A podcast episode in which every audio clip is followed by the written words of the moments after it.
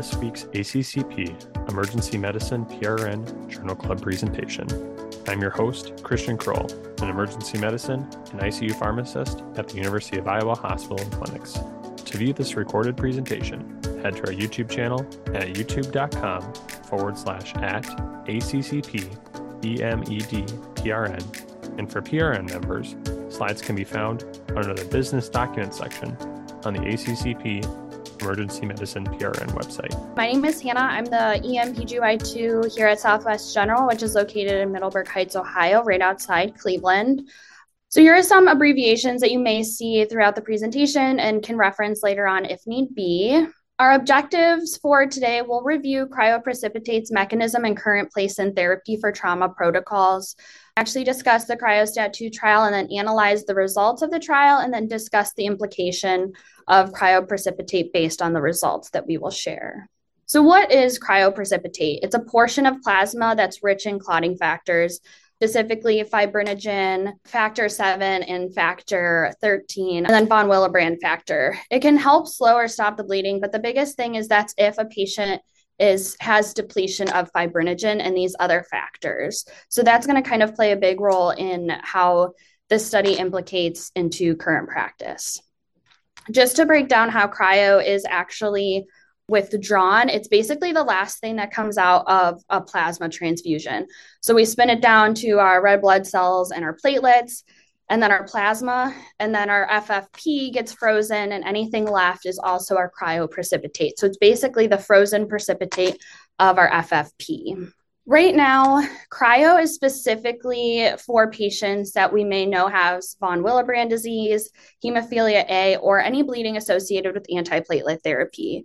Standard massive hemorrhage protocol dosing is two pools or four grams of cryo. So, this is kind of where cryo, we're not really sure where it stands because in a trauma, we don't have the entire backstory. But for pharmacists specifically, antiplatelet therapy is where we may be able to make the recommendation to throw on cryo if needed. So there's been a couple trials that have already looked at cryo, and these ones specifically focus on the time to administer cryo. Reason being, just like FFP, it is frozen. So before administration, we have to thaw it. So the question was, how quick can we get this the cryo to a patient if needed? And that's specifically what these trials looked at. Specifically the cryostat 1 trial that took place in 2015 so this study was just trying to see can we administer cryo within 90 minutes of admission to a hospital if a patient came in and an mhp needed to be started? It was an unblinded randomized control trial that took place in uk trauma patients that were at least 16 years or older and also had active bleeding. The intervention group was standard of care plus two pools of cryo within that 90 minutes of admission. So you will see the standard of care discussed later on in the Cryostat 2 trial. This trial only had 44 patients, 22 in standard and 21 in the cryo group.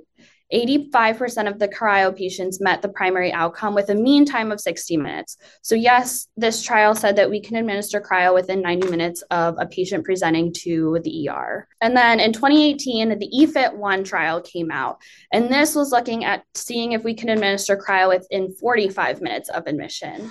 It was a blinded, randomized, placebo controlled trial this one was standard plus six grams of fibrinogen concentrate or cryo plus the standard MHP and placebo. This study concluded that based off of this patient population, they could not administer the cryo within 45 minutes of, of admission. And then the last uh, trial before getting into the Cryostat 2 was the FIinTIC trial that took place in 2021. So this study assessed the clot stability reflected by maximum clot firmness or an assay before the before and after administration. So this a- actually looked at whether cryo helped stabilize the clots. It was a prospective randomized placebo-controlled double-blinded international clinical trial our groups either received fibrinogen, concentrate, or cryo, or placebo pre hospital, at the scene, or during transportation. So, this is even prior to arrival to an ER. The trial concluded that early fibrinogen concentrate administration is feasible in complex and time sensitive environment in a pre hospital setting. Now, moving on to the actual trial, the Cryostat 2 trial, which was an interventional, randomized, open label, parallel group controlled international multi center trial. The study wanted to assess whether survival could be improved by administering her- an early and empirical high dose of cryo to all patients with trauma that required activation of a major hemorrhage protocol. The primary outcome for Cryostat 2 is all cause mortality in 28 days. So, this is the first trial after the previous three that was already discussed that actually looked at all cause mortality. Secondary outcomes included all cause mortality at 6, 24, uh, 6 and 24 hours, 6 and 12 months, transfusion requirements at 24 hours, our critical care and overall stay outcomes, destination at discharge, whether they were able to go home or whether they had to go to rehabs, quality of life, and then our Glasgow, Glasgow outcomes uh, scale scores at discharge or at 28 days. For safety outcomes, we just looked at the symptomatic venous or arterial thrombotic events up to 28 days or until the patient was discharged, whatever came first. So, looking at our baseline patient characteristics, I wanted to point out first our age, our median age was about 40 years old in both groups. And then only about 10% of patients were greater than 70 years old. So this is different for our Southwest population here. We see more of our geriatric patients than our younger patients. And then also TXA or tran- tranexamic acid has been a huge topic in the ER world. So I also just wanted to address how many patients got TXA along with the intervention groups. So, what patients were included in this trial? For patients that came in that we didn't have any background, as long as the physician judged them to be an adult at the time of screening, so if patients didn't have any ID on them and they looked to be about 16 years or older, they could be included. They must have sustained a severe injury, had to have an active hemorrhage that required the activation of an MHP, a systolic blood pressure less than 90 millimeters of mercury, and then started to receive at least one unit of any blood component, whether that's red blood cells, plasma, or FFPs. Exclusion criteria was pretty broad. The patient had couldn't be being transferred from another hospital to the facility in which the trial was taking place. Um, if the injuries were incompatible with life, the patient was in, was excluded, and that was assessed by the trauma team leader. And then three hours elapsing from the time of injury to the time of cryo administration. Our treatment groups, both groups received the standard treatment. So we saw this also being used in our previous trial.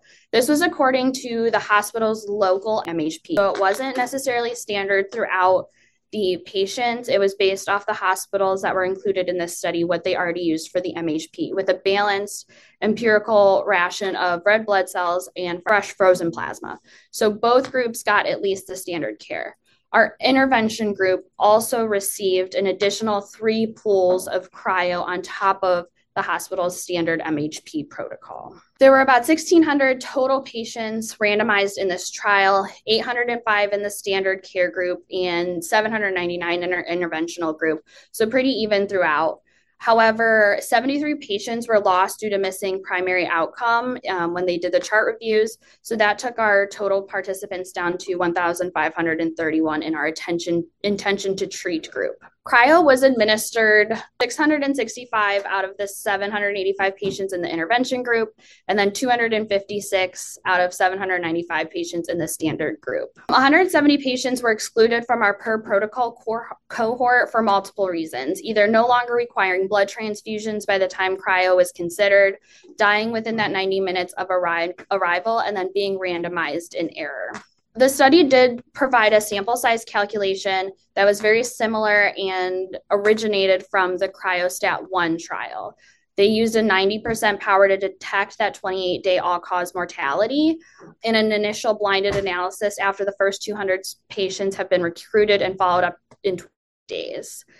Once they recruited and followed up, they allowed they assess reassess sample size requirements which changed to meet a pre-specified power of 1530 patients in total. Our statistics included analysis with mixed logistic regression model for our primary outcome and then our survival rates after 28 days were estimated either using the kaplan-meier method and then further compared using our cox proportional hazard regression model. Again our primary outcome we were looking at all cause mortality at 28 days About 25% of patients in the cryo group met that primary outcome, and about 26 patients in our standard of care group met our primary outcome. Mortality was similar across the two groups at our six and 24 hours. This just looks at the mortality comparing our groups and the curve to assess how many patients and the percentage of patients who passed away given whichever group they were a part of.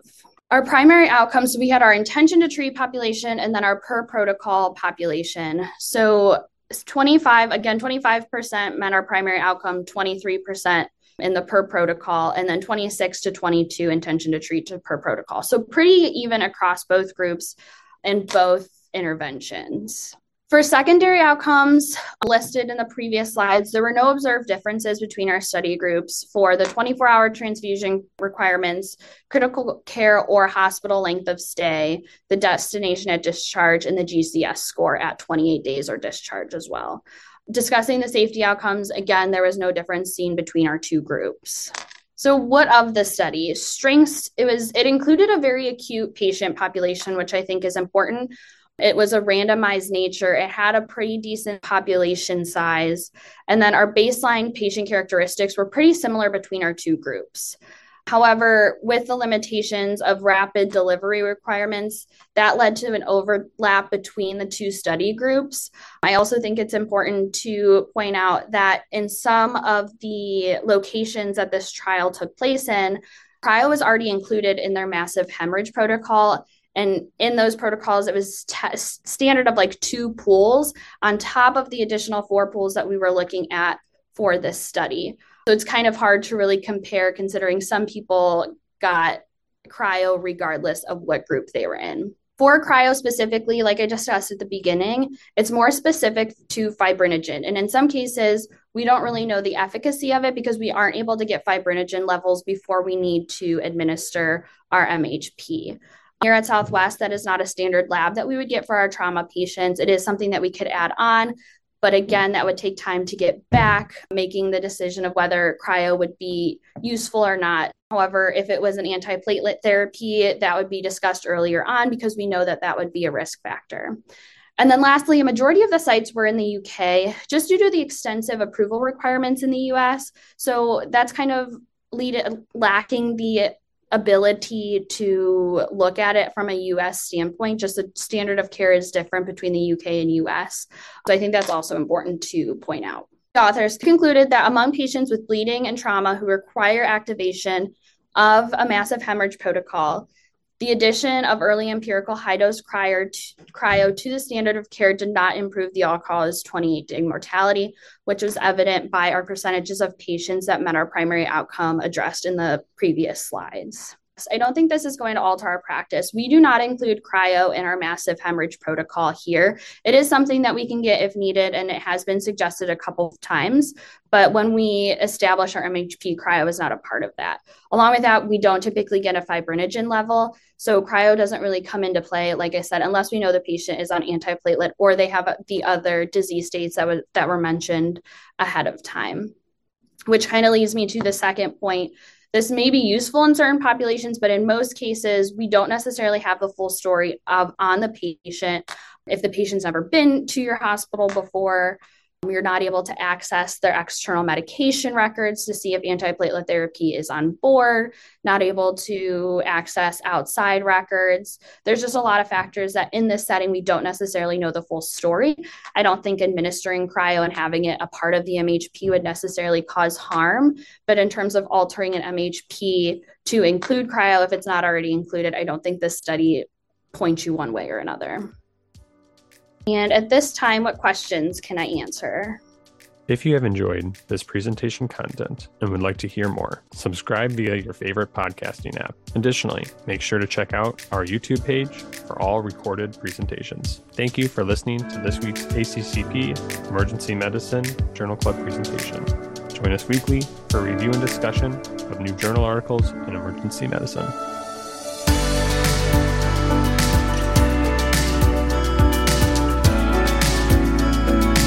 This podcast provides general information only. It does not offer individualized medical or professional healthcare services, including pharmaceutical advice. The contents and materials in the podcast are not intended to be a substitute for inpatient pharmaceutical advice, diagnosis, or treatment. And the use of the contents and materials in the podcast does not constitute a pharmacist patient relationship. As a result, the information in and materials linked to this podcast are applied at the user or patient's own risk. Users or patients should consult their physician or personal healthcare professional. The user or patient should not ignore or delay seeking care because of something they heard on this podcast. In case of an emergency, the user or patient should contact their physician, call 911, or go to the nearest medical emergency facility. The views and statements expressed on this podcast are those of the host and guest and should not be interpreted to reflect the official position or policy of ACCP or the Emergency Medicine PRN.